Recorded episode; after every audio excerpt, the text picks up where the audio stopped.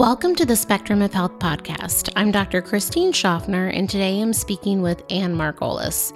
Anne is a licensed certified nurse midwife, licensed Femme teacher, certified Clarity breathwork practitioner, yoga teacher, and practitioner. She's a third generation guide to mamas birthing babies in her family. Anne has helped thousands of families in her 20 plus year midwifery practice and has personally ushered the births of over a thousand healthy babies into the world. She has also guided countless human beings to heal from emotional pain, inner stress and trauma, tap into their inner strength and power, live fully and vibrantly, and reclaim their radiance, joyfulness, calm, and overall sense of well being. At the time that I'm recording this intro, I'm 34 weeks pregnant. I'm having my first child. I'm having a baby girl who's due July 7th of 2018, and I really wanted to share um, Anne's, you know, wisdom, experience, and knowledge about her perspective around birth and the state of birth in America. I signed up for Anne's Love Your Birth class, and I've been taking it online, and I think she just has a lot of great tools and pearls of wisdom, and I just Hope this information, no matter where you are in your journey, um, really empowers you to make the choices that are going to be best and most healthy for you and your family. Welcome, Anne. I'm so excited to interview you today. I'm excited to be here. Yeah, well, Anne, I feel like even though this is our first conversation, I feel that I know you as um, an expecting mom. I'm um, due with my first child um, in July of 2018, and I um, have signed up for your birth class, and I just really admire and love um, your approach and the information that you're sharing, um, you know, with the world right now. So I'm just so excited to, you know, learn more from you and really share this really valuable information with our audience today. Well, Anne, um, you are a nurse midwife, and so um, we always love to hear from our speakers. Just really, you know, what led you to this journey, and how did you become so passionate about birth? Oh, uh, well, um, it started. Well, my my I have my grandfather was um, an old school obstetrician, and my two uncles were old school obstetricians and um, and I always my, my mother used to say, Oh, you know, you, you should be a doctor, you should be a doctor. And of course when I was a teenager, everything my mom said, I said no, the opposite. so it took me a while to get back. You know, I never thought I'd be in the medical field. And then um, I found myself in college not liking anything other than um, nursing school. I was loving nursing school and my uh, obstetric rotation. And I think when I when I did my obstetric rotation is when I came to my own decision: is this is what I want to be doing? I want to help mothers and babies. Um, but I did not, you know, I was I was still young. I was in college, and I uh, when I graduated, my first job uh, was, um, you know, I was all excited. Was in a pretty routine, you know, standard, typical hospital, and I worked there for about four years. It was as an obstetric nurse was um, it, or during working as an obstetric nurse is where I developed fear of birth. Um, the um, the the feeling on the unit uh, was that birth was a potential lawsuit, it was a disaster or a potential crisis waiting to happen. And I, as a nurse, was having to rescue a lot of the problems caused by routine inter- interventions that were done to every woman who walked in to have a baby.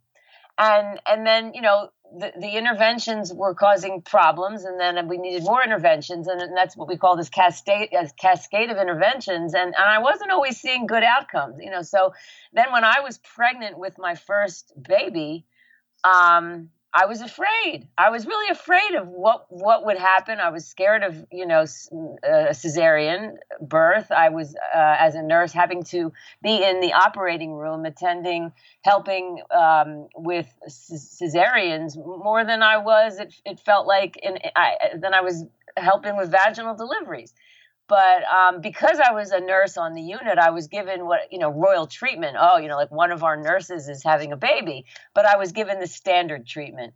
And what, what the reason I want to go into this a little bit is it's still happening today, despite all the evidence to the contrary. You know that this kind of care is harmful. So, so it's like when I walked in on the unit to have my baby. This was my first baby was in uh, 1986 mm-hmm. And the fact that it's still going on like the 1987 that it's still like this. But um so so i the first thing that happened was was like what we all did. I i was take my clothes were taken off and i put on a hospital gown. And it seems in it seemed innocuous right? Every, everybody puts on a hospital gown but that sort of begins the disempowerment you know it's like this assembly line patient or feeling like i'm sick or i know nothing you guys know everything i have no responsibility you guys know what you're doing you're going to take care of it and then I was told not to eat or drink, which was also standard care um, and uh, attached to an IV. Now, birth is, is, is to, for the body. Childbirth is like a, like a major athletic event. You know, like like running the 26 mile marathon, for example. No one would advise you doing that without um, fuel and hydration and you know it, it, it, that also is against all the evidence that that's harmful that a woman in labor needs to eat and drink you you know but i didn't know that then right so then i was told i, I had to lie in bed and be attached to a continuous electronic fetal monitor to, um, now uh, labor, laboring wom- women need to be upright and they need to move, and that helps ease labor and, and it helps the baby navigate its way down. And I didn't know that back then, but you know the pelvis is three bones connected by ligaments. So when when a woman is lying down, the, the, the pelvis has a smaller capacity than when up and in more asymmetrical positioning.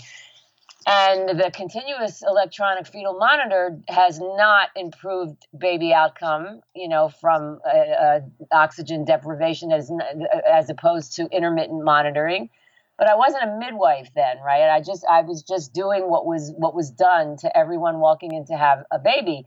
And what the electronic fetal monitoring does is it it's only increased cesarean three to five times that of not doing, you know, not having the continuous monitor. So of course I wasn't going to labor well in these conditions, right? And and I was put on the time clock. You know, I had to be dilated a centimeter an hour. And and the doctor, my colleague, he, he kept coming in every hour and sticking his hands up me without even really talking or tell you know asking about you know to do about doing that. And he would walk out and and tell the nurse outside, she's still four, she's still four. Now, um, at one point I heard him say, you know, just give her pit now I know what that is. That I'm a nurse, so that that means the medication pitocin, which makes the contractions uh, harder, stronger, more intense. Every, you know, it speeds up everything. And and when the nurse came in, my my colleague, you know, to to put the medication in my IV, I said, I don't want I don't want pitocin. Oh, she said, but she, her her response was well meaning. She says, "Honey, you don't want a, a cesarean, do you?" And so, no, I didn't want a cesarean, right? So I was kind of like feared into it. You're, I was vulnerable, and and and then then um, you know my coping went out the window, and then that started the whole spiral of, or, or that you know the, the, worsening spiral of events was that my baby. Um, the next thing I know, they were giving me an epidural, which is a big needle in my the back around the spinal cord uh, fluid, in the spinal cord fluid, and and uh, her my my daughter's heartbeat dropped so dangerously low and for a long time that there was panic in the room and you know they called a stat cesarean. Now emergency cesarean. Now i knew they had minutes to get my baby out. So here i was you know my biggest fear was happening. I was whisked off to the operating room and um, uh, prepped for surgery and uh, lying on the operating table waiting for the assistant surgeon who never came I watched alone. Like I was lying on that on that table watching the clock, like 10 minutes, 20 minutes, a half an hour, 45 minutes, an hour. And I had moved from, you know, panic to then um, resigned to my baby had brain damage from oxygen deprivation to now she's dead. I mean, like that's that was going on in my head in that hour. And um, so uh, somehow the medications took over my body and I started pushing and I called for help, and, and the doctor came running in. He was like, "Get me a vacuum!" He was he was he was yelling at the staff to, to get him this, this suction to suction my baby out, and he cut a big episiotomy. And she came out, and she's like looking around, pink, and just you know, like not didn't seem to be phased by any of this. You know, uh, fetal monitors are, are notorious for false diagnosis of fetal distress, but you know, I I didn't I wasn't fine, right? I had what I now know to be birth trauma, which is PTSD, post traumatic stress disorder, which is a normal response to a horrific situation, right? So so it it was that plus my working in the hospital in that environment that I was I was I was speaking my frustrations to some to a friend of mine. And she says why don't you be a midwife? And and I really literally there was no internet then. And I literally said what is a midwife? And um, you know like I and she's like oh you know so I went to the she's telling me all about it. I went to the library and and did all this research. And it was like I came home I applied and I, and I went to the uh, midwifery school. Um, and that began really the journey of coming home to myself. And I, it was interesting because when I was in midwifery, the school and I was learning this whole new model of care. It was it was like all the crises and the rare emergencies be, were more the exception and it was sort of you know returning the the, the humanity and the celebration and the joy um, and to the process. And and that it, it, was learning about normal and that birth is normal. Women can birth like they breathe like their heart knows how to beat. And and and we need to yes you know midwives our expertise is in the normal and how to keep birth normal and how to intervene simply um, yes, we use intervention and we screen for problems, but um, and we, we know how to handle emergencies. We pretty much do everything but surgery. Um, but that that whole philosophy, I, I, just was all new to me, but it felt so right. But then I, I remember I was pregnant then in midwifery school, and I said to my midwife, for me to authentically be a midwife and promote this type of care, it has to work for me because I had two babies in that other very traumatized, very highly medical, um, interventive philosophy and setting, and I need to see that this will work for me. And she, you know, I, I'm I was still pretty traumatized by my first birth and my second birth. It was similar. So she said, "Oh my gosh, don't worry. You know, it's going to be fine." And and she, it was so beautiful and so um, so life changing to to give birth in in in that way, like a, like eating and drinking, moving and dancing, and and and being surrounded by loving support and trust that my body knows what to do. And you know, she's there. The midwife is there with me, but she's a lifeguard. She's not interfering she's not disturbing and she's allowing it to happen and giving me the faith that i had the capability of doing it and when I did it, I was brought to tears with gratitude, like the the healing that took place from my first two experiences, and also like that if I can do this, any anybody can do this, and I can really stand by this and and and help other women to do it. And and so after my uh, I started my practice, my own practice with a colleague of mine about 20 years ago, and it's been pretty you know, very we became very busy and booked like after the first uh, year, and it's been like over a thousand babies since in my midwifery career, uh, helping a lot of mommies and babies. Wow. Wow. Oh my goodness. And it's just how um, empowering from having this, you know, traumatic experience to really transforming it and really offering this space for um, the women you work with to have, um, you know, this whole other experience. And you mentioned something, Anne, in um, sharing your story. You said your your daughter was born in 1987, and not much has changed um, in birth, you know, since then. And so, um, what are we, you know, in the United States? What what do we know about birth? What are we up against right now? Well, I just want to begin with so I was at this big midwifery conference, and there's beloved obstetrician Dr. Michel Odent. I don't know if you've heard of him. He's French and he practices in England. And he was speaking to a packed room of, of midwives about evidence based care. And um, he, he stood in front of all of us and he said in his French accent, which I'm not going to do, but I love it. What is the best intervention that uh, an attend well he was speaking to midwives so he was saying midwife but it would same would apply for an obstetrician. What is the best intervention to, to be done to a woman when she uh, uh is experiencing healthy childbirth? And everyone was raising their hand and you know nobody was really right. And and he said the best intervention his answer it may sound funny but it was brilliant. It, his answer was the best intervention that a midwife should do when a, during healthy childbirth is to knit k-n-i-t knit right. And i'll tell you why it's brilliant because first of all evidence-based care does point to um, the, the, the the huge benefit of when all is well, uh, the best intervention is no intervention in a in a in a healthy childbirth. And but but he goes you know it's deeper than that. You know it, also like you know when, when when obstetricians and doctors in training you know uh, they, they they take the hippocrates oath and part of that oath is first do no harm. So when something is going well something is not broken we don't fix it. But the knitting is brilliant because you see, uh, women, um, if if a, a, seasoned midwife, she's seen so thousands of births, right, and she is there with that woman, and she is so calm that she can knit, you know, because she knows when everything's well, and she knows if there's a problem. But if she can sit there and knit, you know, with her eyes wide open and her and her her ears are open, her her heart's wide open, her mouth can talk, she can reassure the woman when she doubts her strength and she can give verbal support.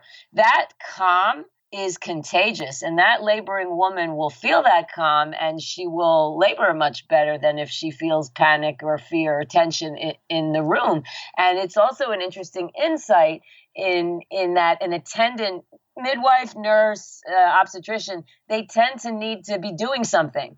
And the knitting kind of keeps the hands busy, right?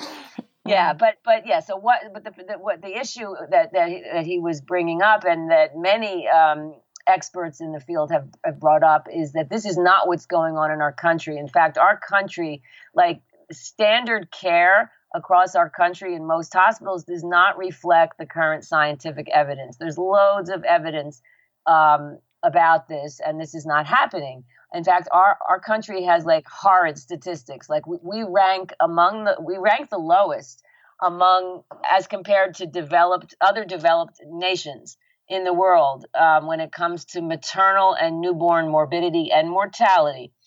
Um, and that is despite having among the highest cesarean section rates, you know, over 30%. Some hospitals, it's 40 to 50%.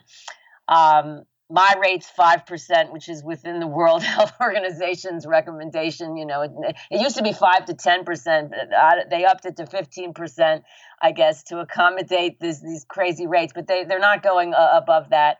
And our rates are two times that of Europe. We're, we're, we have, you know, escalating rates, very high rates of, of medical and surgical interventions. And, you know, we're among the most technologically advanced when it comes to medical care and uh, healthcare, maternity care is escalating uh, in terms of cost. And for you know, with 4.3 million women giving birth a year in the United States, and over a third describe their experience as traumatic, affecting mothers and babies. I mean, this, this, this is you know serious business. So, so what's going on in the other developed countries? That, that that they're not losing mothers and babies at the rate we are. They're not having the the the the, the risk of of sickness and complications for mom and baby that that we are, despite having very similar demographics. I mean, Japan or Holland or um, uh, Norway, Sweden. So Dr. Marsden Wagner um, is another beloved obstetrician. Uh, he he's um, he was the former he's a perinatologist, which is a high risk obstetrician former director of the maternal child health department in the World Health Organization. He's looking at what do these countries have in common. He's written many peer-reviewed uh, articles and um, very into the research. He's written many books, spoken on many documentaries about this. He's very, very pro midwifery because he's he's you know they ask him why you love midwives. He says I'm looking at the evidence. So he's looking at the common denominator in these countries. Why are they getting such better out, you know, much better outcomes than we are? And and and he's and he points out that at, at when a when a woman is uh, healthy and she is having a healthy pregnancy, which is the vast majority of pregnancies are healthy, at no time in these countries does she see an obstetrician. They see midwives because midwives, their expertise is normal, like I said before. The obstetrician, we need thank thank goodness, right? There is a surgeon and is is the expertise of, and training of the obstetrician is serious complications and disease treat you know diagnosing and treating medical and surgical complications surgically and medically or whatever's needed now what's happening is they're working together as a team and together they are best serving the whole community of people having babies right when you have what's going on in the united states this sort of high risk type of care applied to all healthy women and babies, then you're getting complications at the rates that we are. Then it's not safe anymore, it, you know, in terms of the outcome. And the UK, so in the UK, their major health regulator is um, NICES. I don't know if you've heard of them, the National Institute of Health and Care Excellence um, they're, they're like it's like the CDC or the NIH that we have here. And they did not mince words when they looked at the evidence. They're looking at you know an anal- a meta-analysis of all the research, and urging midwife-led maternity units in the hospital and out of hospital birth center and home birth for healthy low risk women. That they're urging that. It was covered in major news you know, in the United States. Is that happening? No, right? So, so my, what I've been so passionate about is, you know, like I, I was, um, is is not. I, I don't, you know, know that what I can do, for example, on a political level or you know, hospitals are very hard to change. Pharmaceutical companies and physicians and, and the hospital staff very hard to change. But what, what we can do is is empower women and their families. That's where the change is going to come from. Uh, is empowering them with the knowledge um, to take back their birth and to really you know make have the understanding about about the whole thing and what they can do right that they can to have a much better experience and to take charge because you know they, they, they have a voice and they can respectfully speak up. Everybody you know like midwives doctors and hospitals are not health are not uh, law enforcement yeah and you know so many great you know points here and and you know i'm trained as a naturopathic physician and we have something called like the therapeutic order that we follow and it's really kind of matching the strength of the intervention with kind of where people are in their treatment process and you know starting at the lowest force intervention and working our way you know up.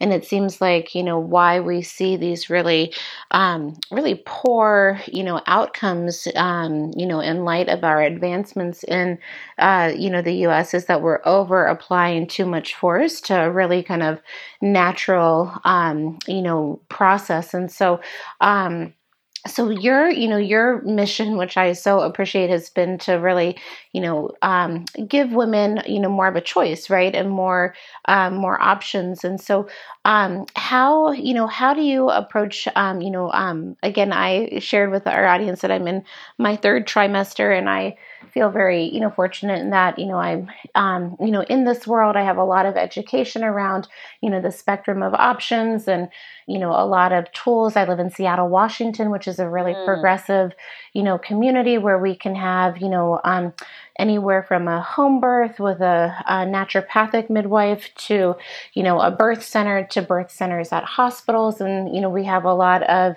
you know um, choices here. But i know that not all of you know our um, you know country is set up this way. And so um, how do you you know how do you really you know start empowering women to understand really what their choices are no matter where they live?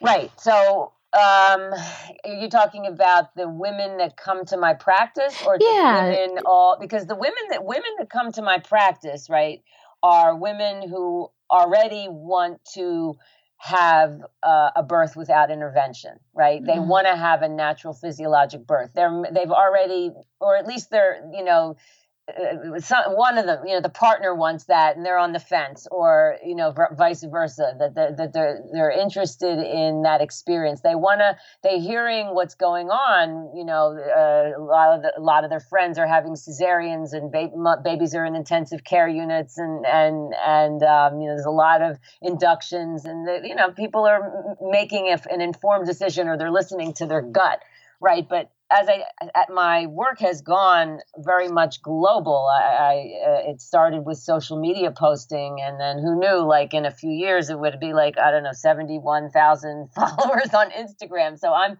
and and and a large following on Facebook, and I'm hearing from women around the country and around the world very much wanting the same thing and then there's a lot of women that don't know, and there's a lot of women that are scared, and they have because you know it used to be around, it still is around the world, but in the modern, I would say in the United States and parts of the modern world, um, you know, in the 1900s when birth was moved to the hospital. Before that, birth w- was a, was just a normal part of family life, and um, so women were around birth. There, was, you know, there's a fear of the unknown uh, in in other indigenous cultures around the world, and also some modern cultures where birth is um, still taking place in the home setting, the women are supporting the women in that community, whether it's sisters, mother, mother-in-law, friends, aunts, grandmother. You know, the women are just supporting each other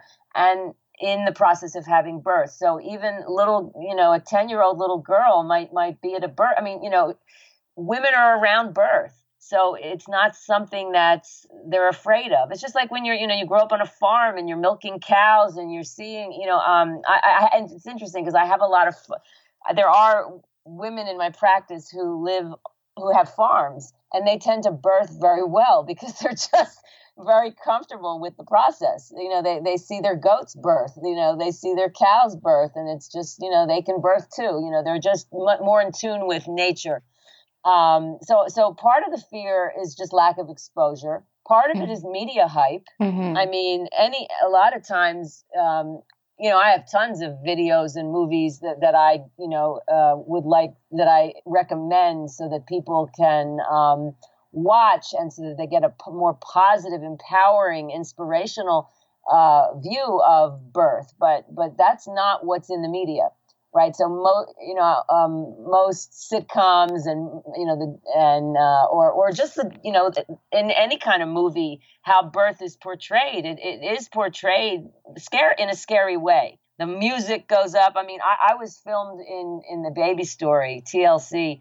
Discovery Channel. Um, f- f- they filmed four home births over over the course of my career, and it still cracks me up every time I watch it. How they dramatize it with the music Mm-hmm. and they make it you know like stay tuned to see how you know uh, uh you know and they and they make it sound kind of scary when it's just you know when you watch it and how they edit it down it was a beautiful birth you know but so anyway so i think i think the fear comes from that mm-hmm. and there's this tendency that in the modern world to trust technology and trust science and trust them and modern medicine and not trust ourselves and unless you're living on a farm or unless you're living in nature, we're, we really, in, in, in such a high tech world, we're, we're not connected so much to nature. I don't know if in Seattle, um, what it's what you know your experience is, but like in New York here, and, and, and what I'm hearing from the you know people around the country, you know everybody's so plugged in to the computer and and just corporate America is uh, you know and the malls right? It's just we're we're less and less and less in contact with nature and biology. And our and birth is the the whole process of pregnancy birth and postpartum is nature. It is so um, far more brilliant than any human being or any technological machine right? And it works and so what I do um, is, yeah, so I have to help women um, in terms of calming themselves, and sometimes that could be just education about about you know a lot of what we're talking about, and what you know what is happening during pregnancy and birth. Um, so because when we know what's happening, we don't fear it. Mm-hmm. And I have like in my, you know, this is what I in my online course, uh, but I even with the women in my practice, I have a list of 50 different. I'm telling you, it's up to 50 now, 50 different issues or interventions or things that are done to pregnant women or birthing women or their babies now. Healthy. I'm talking about healthy. I'm not talking about women that have you know a seizure disorder mm-hmm. or heart disease, right? I'm, I'm, I'm the, so so let's let's talk about the pros and cons of all these things now in the pregnancy, so that when you're in the heat of it, you already know what your preference is, and you can you know in, in the pregnancy make a list of uh, you know I have like a checklist of you know do you want this, do you not want this, and you know you let's talk about it now demystify it, right? Um, and and it could be as innocuous as do you want to be the freedom to move the freedom to eat and drink? Do you want your, um, you know, who do you want to be with you at the birth? Do you want the lights bright or do you want them dim? Um, and to do you want to be induced or not? Do you or do you want to just leave? Uh, do you want to have your water broken or not? Do you want to have medication for pain or not? And, and nothing is so simple. Everything has it's a discussion, you know. And I go through all this so that women can and their partners they can discuss this and then they make um, they they make sort of a list of their preferences and they can discuss that with their care provider and setting now if they find that you know uh, let's say a woman is you know one her preferences her dream birth what what she's intending um, is not in alignment with what her provider and setting um, is you know, planning for mm-hmm. her, uh, it's okay to switch. It's it's totally okay to switch, and it doesn't even matter if you're in your last month. You can find, you know, there, there are. It's it, unfortunately, it's you know, not every area, not every locality has the option, but there are, you know, m- much more you know, uh, it's okay. It's, it's your body, your baby, you know, to find a provider in a setting that's more in alignment with what you want mm-hmm. right? Mm-hmm. Yeah, and empower. And you know, I think that this is. Um, you know so important about this conversation is you know as you kind of shared with us there's so much fear and media misconception about um, you know birth and i think that you know the more you know women and their birthing companions know about their choices and kind of um, you know, demystifying the fear around, you know, all of this, then they feel more empowered because it's, you know, I'm I'm taking your class and I'm going to hypnobirthing, and you know, I um, you know, I really appreciate kind of um, both um, sets of information I'm getting because at the end of the day, obviously, there's you know, surrender, letting go. Um, right. You know, you can't you know yeah you can't you know um you know control the you know all of the circumstances but you can um you know have it's it's kind of like I feel like I'm about to go run a marathon, it's not like I don't want to do any training. You know, it's just one of these things where the more information you know, I think then you can f- make empowered choices in the moment and not be caught, caught off guard. Um, and just really also have coping mechanisms, right? So if things don't go as planned, you have strategies to navigate that. Oh, and, absolutely. you know, because I think, you know, women um, and, you know, their birthing partners, we get really attached to the idea how things are supposed to go. And of course, you know, there's this whole other, you know, element we have to, you know, just do whatever we can to have a healthy baby, but it's expect um, the unexpected. Yeah, you know, no, that's what I mean. Yeah. yeah, you have to make your pre- your plans and your preferences, but but like I, yeah, when you're in it, expect the unexpected. But I'll go. I want to even go further than that in terms of like, um, it's not just about you know coping and bearing with it. I like to prepare women so that they love their experience, bring pleasure into it, have fun with it, you know. But just just to get back to like, there are things though that are in your control. For example, if you know without a doubt you want to have um, an epidural, right?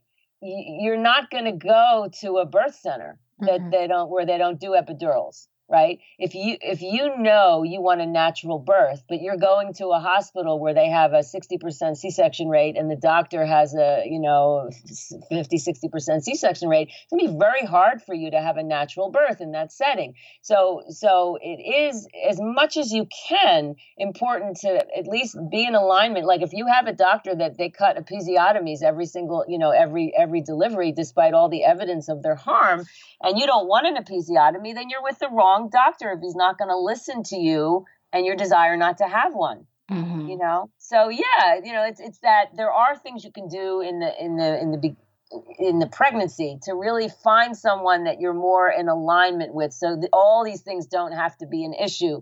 You know, and then yeah, when you're in labor, sur- that's the best way to have the baby. Is just let you know, expect the like surrender.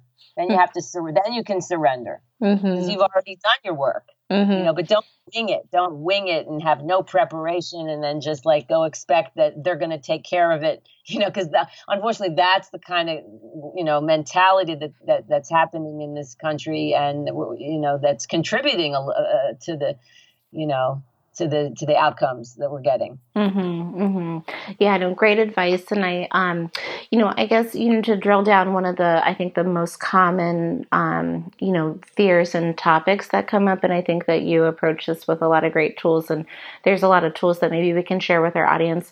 Um, is that a lot of women, you know, go into this with the fear of the pain of birth, you know, and so, um, you know, maybe just we can focus on that topic for a few moments, just how we can break that down. And then, you know, I feel like also people think, okay, there's natural childbirth, and then on the other end of this intervention is like a spinal procedure, you know, so it's like, right, right, where, right. you know, where is there, you know, where is there room for other support and for women to feel like they have tools to, to cope with the pain? Pain and how you know how the pain um, actually serves a purpose as well through this oh, experience. Yeah.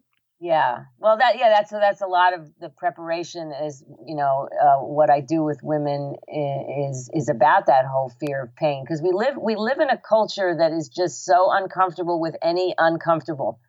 like mm-hmm. everything no, like if there's a headache, take a Tylenol. Like, eh, like we're just not comfortable with discomfort, and so sometimes, you know, um, I, I liken it. I like, I like to liken it to, and I've had women tell me this. Like, I've had a, I had a mountain climber that you know she climbs like she would climb Mount Everest. I mean, she's like a, a really, prof- I would call her a pro, right? And she's in the heat of labor was was likening her the the the experience to climbing a mountain you know with the ropes and the, you know going up it, it almost looks like a 90 degree incline right? And then and and then she gets to the top and then she realizes there's even like you know double the uh, uh a, a whole nother mountain to climb that looks even harder. And and yeah this is hurting and that's hurting and she's thirsty you know but she's not really feeling it because her i mean she she's feeling it right? But she's not thinking it, it it's not it, it, she might be uncomfortable but her eye is on i'm going to the top. Like mm-hmm. right? Okay this hurts this hurts. Okay i'm going to take care of myself. I'm going to you know eat and drink what i need to eat and drink and i'm going to rest when i need to rest but i'm going to the top you know? And i and, and she finds her strength right? Whatever it takes. And then she gets to the top of that and she sees, oh my gosh, there's something even higher and harder. It's challenging, right? But all athletes, anyone that does any sort of major performance or Olympic uh, sport or or any you know team sport, they're working. They're they're they're challenging themselves. They're going past self, you know perceived limits. And then when she gets to the when she got to the top, when she birthed, Oh my God, the high. She was so darn proud of herself. It's just like when, you know, when, when a person is running the 26 mile marathon it, it's not a walk in the park, right? It's it, there's times when it's hard. There's times when maybe at 10 miles the, the runner is thinking, no way, I cannot do another 16 miles, or you know my rib is it, or my calf, or whatever. You know something's hurting, but their their their eye is, I'm gonna, I pra- I ran, I can do this, right? And I, and I'm gonna do it. And when they, you know, the runner's high is very similar. We know when they reach that finish line is very similar to at birth. Like, you know, when when when a woman, you know, finds this strength she didn't know she had, and then she gives birth and has and does it on her own there's the, the, she has this incredible sense of empowerment like wow i did that they asked michael jordan you know mm-hmm. many many athletes but i remember um, because my son was very into basketball and uh, but they but, but they asked him you know how is it that like i don't know the exact numbers but like at the end of the game when they're losing by seven for example and there's like five seconds left and he makes three uh, three pointers and a layup and wins the game on a buzzer beater, right? How he would he did that all the time, and his answer was very similar to all successful athletes. It's a mindset because because mm-hmm. I knew I'd make the shot. Mm-hmm. That was his answer. It wasn't like I think, oh, I don't know if I can handle it, you know, right? So yeah, um, sometimes it's a it's a it's a mindset shift, you know, seeing labor for what it is um, it's it to know yes that the, that the sensa- women are working hard, but it doesn't you know and, and the sensations can be intense. But I, I kind of like to stay away from the word pain, and I we you know don't use the word. I, we tried to get a, like in hypnobirthing, they don't use the word contractions, surges. They use right. Mm-hmm. It's not really accurately reflecting what's going on. Yes, the top of the uterus is contracting, but the so that the bottom can open. Mm-hmm. So I mean, it could also equally be called expansions, or some people like waves because they do. It, it's sensations that come and go as waves, and and it's just like I um, yoga and meditation is a great uh, practice to help people stay in the moment, in the now. Because if even at the maximum intensity of labor, when when the wave or the contraction or the surge is coming, it, it, it builds. It doesn't. It's not like constant like cancer suffering disease pain. It's mm-hmm. it's, it's a wave. It comes and and and, and you know and then it, at max it, it builds and lasts maybe 90 seconds or a minute 60 to 90 seconds and then there's a complete rest. And then there's another one. And and you know and in the early part of labor it might be 10 20 30 minutes apart but in the real heat like in the intense hard part of it it comes again maybe in another two three minutes so i tell everyone get a now clock like instead of it says one, two, three, four, five around, you know, till twelve, it should say now, now, now, now, like like around the clock. Because mm-hmm. all you need to do is stay in that one, that sixty to ninety seconds. You can do anything for sixty to 90 mm-hmm. seconds, and and and and to know that your body creates very powerful. It's almost like opiate, opiate, like like like morphine, beta endorphins that that help you. That kind of um, not only it not you know makes makes it bearable, makes it doable. But it also the pain has a purpose. It gets you, or the or the sensations have a purpose because um, it helps the mom get into positions that make the birth easier. Um, you know, to help the baby navigate down. So yeah, there's many many things that we can do um, in terms of um, preparing in advance um, you know, coping mechanisms and relaxation techniques and grounding techniques and visualizations and and and then in labor, you know, just I I, I have 93% of women in my practice because I track my stats. 93% are doing it naturally. Wow. And and I don't it's not that women that come to me have different bodies. They're doing it, right? Like I have not had to transfer um, anyone to, to, to the to to have an epidural because they couldn't take the pain of normal labor. Not one in in all my years of practice. So that that's that's pretty amazing. So and, and that comes from the preparation, it comes from the care that they're given, and it comes from the tools that that we use. Women are walking and dancing and laughing. I've had women dance their babies out, sensually release their babies out, you know, hypno birth their babies out um, it, it, and and when you see, um, you know, the more and more I practice, the more I'm in awe of you know how women can can be in ecstasy with their experience, even though it's challenging. Mm-hmm. So so intense sensations, yeah, but but um, it's doable, and women have that's that's my main message to women is like you can you can do this. You are you you're stronger than you know and and you have the ability to do this. Yeah, if you're forced to lie in bed and be attached to a monitor and you can't move and you can't eat and drink, you know, so then it's harder mm-hmm. to to have to do it naturally. And and yeah, you know, sometimes there are there is a place for the compassionate use of an epidural.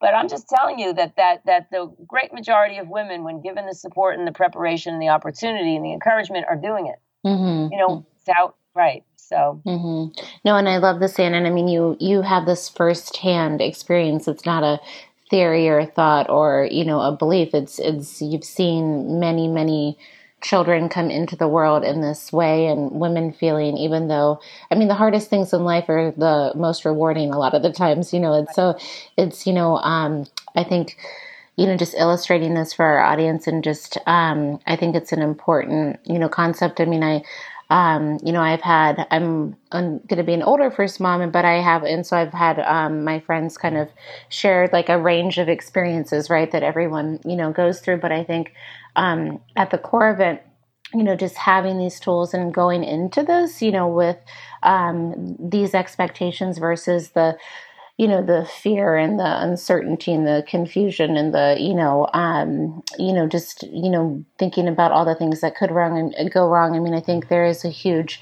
mental preparation that sets us up for yeah, success. huge. Mm-hmm. Mental preparation yeah but if you if you get yourself you know you prepare in advance you get yourself a, a coach a doula and you surround yourself with a support team right? Because on one hand, you know, you're you, in labor, you're, you're vulnerable, but you're also strong. But you wanna, you you wanna, you know, we we, we do need support. Mm-hmm. So you know, there's a lot of evidence. This is not just my experience. This is the literature. I mean, you know, uh, that that this is the way to go. It is the ideal way to go if if if possible, mm-hmm. right? and mm-hmm. it's so possible mm-hmm. it's so possible like I, like like i've had the people that tell me like i am the biggest wimp I, there's no i can't even imagine and and and they rock their birth like like what we dance and we you know yeah it, it it's intense you know for for that for for at, at the end you know and and it's usually at the end when you know at the end it gets intense and and you know and i prepare women for this like when it's when it's really at the peak intensity is at is right before baby's coming mm. you know so sometimes women just need to just like here you know baby's coming you're doing it you're almost there right mm-hmm. uh, when they say that i can't well you're you can you are doing this mm-hmm. and you know but obviously um, if if there's a problem then we need to deal with it. But you know, women they oh they love the water, like shower and the and the um, you know the birth ball and moving around in the birth ball or or just being immersed in a tub mm-hmm. is, is is very helpful. But yeah, I mean, you you, you it, it is like what you said. It's um anything that's work.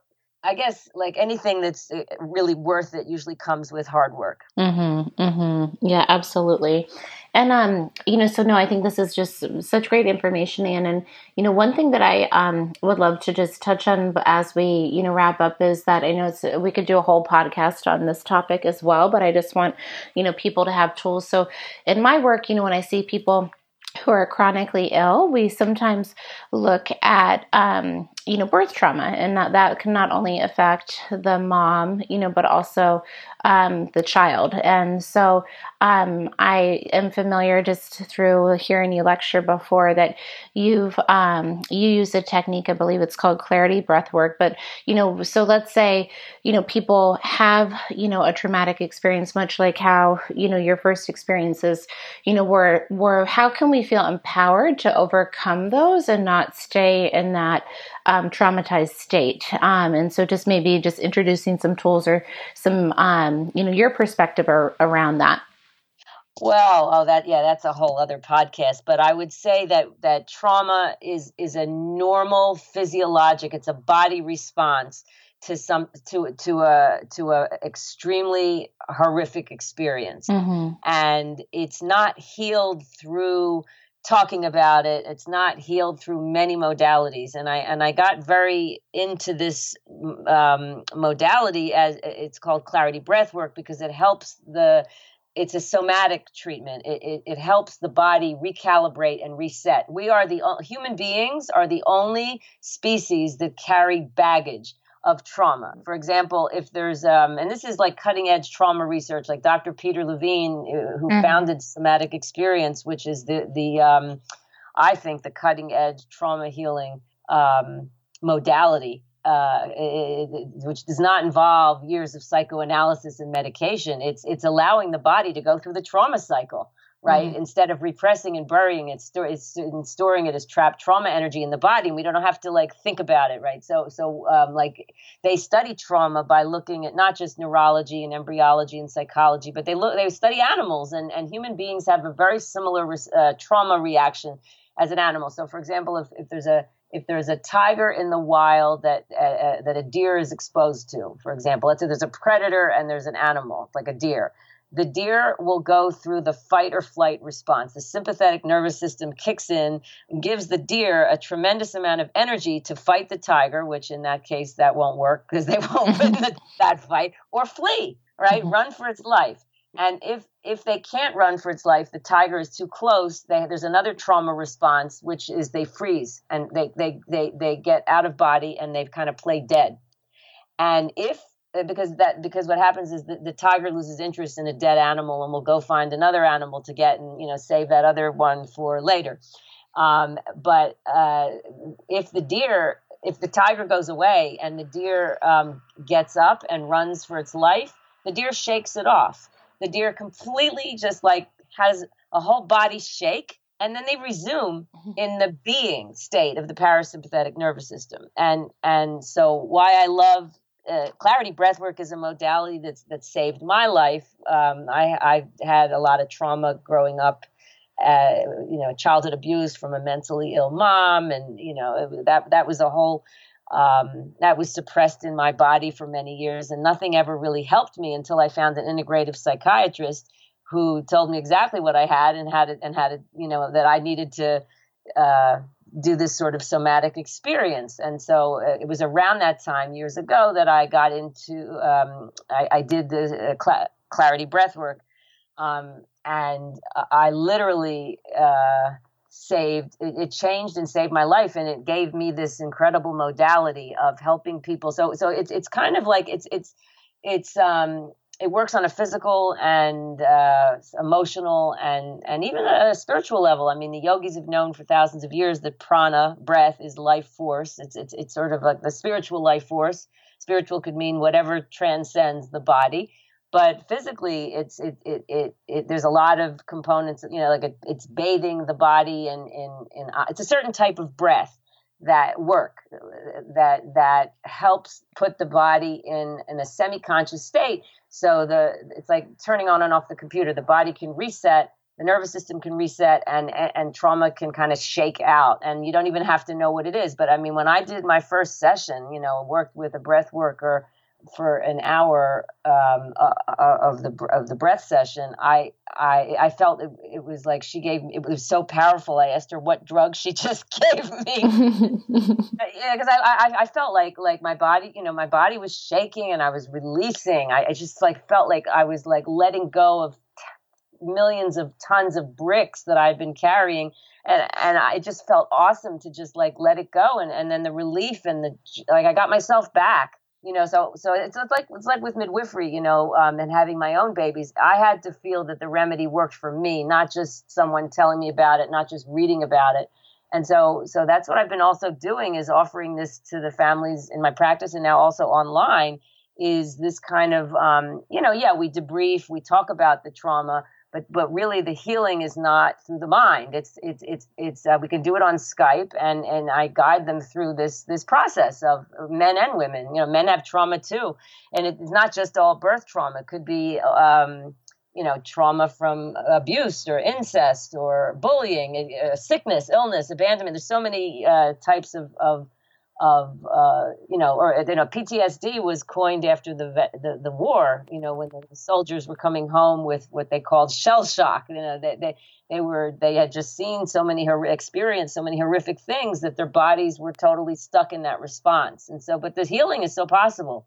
You know, people can get themselves back, and and really, it saves them years of like trying to heal you know mm-hmm, mm-hmm. psychoanalysis and and and therapies just make it worse that's not how you heal trauma you know mm-hmm. it's uh, but but trauma can cause all kinds of physical and emotional dis-ease you know it's this trapped energy in the body i mean i, I had all the symptoms of ptsd after my first birth and um, you know what we do is we we we suck it up we numb we escape we bury in busyness you know and but mm-hmm. it catches up catches up you know so this is it's just like a very effective um, modality to you know I, I became certified in it. I went and did the full training and um, yeah, I'm thrilled about it. Mm-hmm. Great, and I know that we could spend, you know, uh, again, like a whole another hour on, you know, just this work alone. But I just wanted to definitely introduce, you know, this tool. Um, you know, and I, I think you made a great point where um, talk therapy is um, very different from somatic work, and I I do see somatic work really, as you've shared, um, help people move on and really release those memories yeah. and that trauma yeah. from their physical body. That I think there's a book it's called the body keeps the score and it's just the, oh, yeah. you know where you know we mentally think we've kind of handled a situation, but our body is still um, in a you know in a cellular in, on a cellular level remembers the stress, and so um, the empowering piece is that we can heal this. We don't have to stay Absolutely. in that state. You know, Not so I, yeah, exactly. So I just wanted to. I know that's a big part of your work too. So I just wanted to make sure you know people are aware of that and especially if they're um, you know trying to figure out how to move on so so anne i mean i could pick your brain all day especially as uh-huh. i'm preparing for this you know um, life adventure um, but no i think you're just such a wealth of knowledge and wisdom and you know so much um, you know information that's so much uh, needed right now um, you know in our in our country so we can really you know change the outcomes and um, really you know um, you know, I know that we're both passionate about giving people other options and other choices. And so, um, how can people, you know, learn more about you prepared? I, I'm going through it myself, a wonderful, you know, class, and you have a lot of, um, you know, not only local resources in your community on the East Coast, but also um, if people don't live by you, how can people learn more about your work and uh, what you do?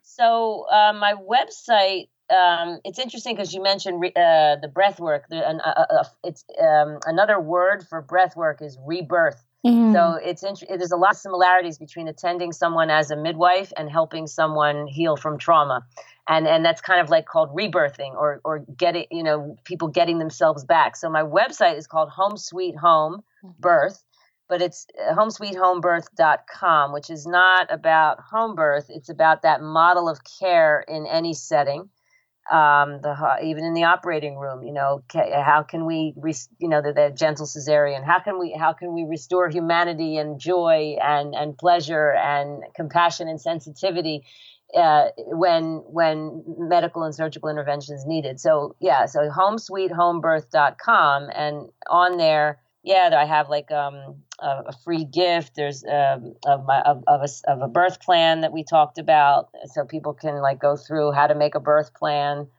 um, and sign up for newsletter. And then the Clarity Breathwork there's a, is is on my website as well, and I do online consulting, and I have um, a course uh, to it's called Love Your Birth. That it's kind of excuse me, it's kind of how I prepare women in um, from pregnancy, birth, and postpartum, you know, to have the most healthiest, holistic experience and that they love no matter what happens. Mm-hmm. You know, so it's very mind, body, heart, soul focus. It's, you know, integrative, holistic approach mm-hmm. that I've used for, uh, with, you know, I like, I kind of poured my heart and soul, like all the best of what I have to offer in my practice in, in, in that course. Absolutely, and it's it's wonderful and really well done. And your website is beautiful, and you also have um, you know a lot of great. I follow you on Instagram, a lot of really great empowering you know photos you oh, know yeah. on Instagram. Where can people find you on Instagram? It's yeah, same home home sweet home birth, great. and it, it's, it's on Instagram, it's on Facebook, and um, yeah, there, I have a newsletter if they want, you know, people want to be connected more. I have a blog on my website. I have a lot of my interviews are also on the website, so people want to hear because I've been interviewed a lot. Mm-hmm. I love mm-hmm. to be interviewed, but yeah, it's fun. It's a great way to spread this message. The more people we can that that can be empowered and educated, you know, it's just like there, there's a bumper sticker, um, uh, but you could say it for any profession. But yeah, midwives change the world one baby one mama at a time, you know, one birth at a time. So absolutely one person listening can, you know, this can impact her to have a, a healthy, mm-hmm. beautiful experience, then mm-hmm. that's awesome. the ripple effect absolutely right. absolutely well thank you so much anne for your your time today and it's just a joy getting to know you awesome that many blessings that you have a, a beautiful healthy birth that you love and that you rock your experience. Thank you. I'll keep everyone posted. Keep us posted. Yeah. Thank you. Thank you for listening to the Spectrum of Health podcast. I hope you enjoyed my conversation with Anne. And if you want to learn more about her work and her Love Your Birth course, please find more information in the show notes. She gave us a special promotional code for our listeners, and you can get 10% off her Love Your Birth course. Again, I have been using this in my uh, pregnancy, and I think she's a wealth of knowledge and just has so much great information in this online course. And so, if you want to learn more, please check out her website. And I appreciate you listening. Thank you.